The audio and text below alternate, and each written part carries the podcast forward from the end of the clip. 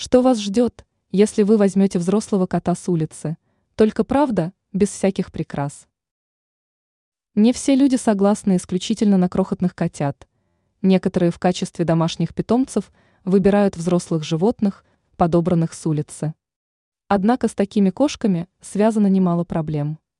В первую очередь, будущих владельцев беспокоят вопросы лотка и приучения к когтеточке, что, согласитесь, немаловажно. Специалисты, занимающиеся поведением кошек, с готовностью ответили на волнующие кошатников вопросы. Так, по их словам, вы сможете приучить подобранного на улице кота, который раньше не пользовался лотком и в глаза не видел когтеточку, к обоим этим аксессуарам.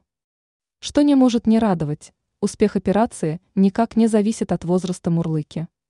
Если говорить о лотке, то будет лучше, если вы вначале предоставите любимцу посещать сразу несколько туалетов, расставленных по всей квартире, так как раньше кот справлял свои естественные потребности в разных местах. При выборе когтеточки же отдавайте предпочтение материалам, приближенным к природным, вроде джута или сизаля. Наверняка заинтересуют кошку и изделия из картона.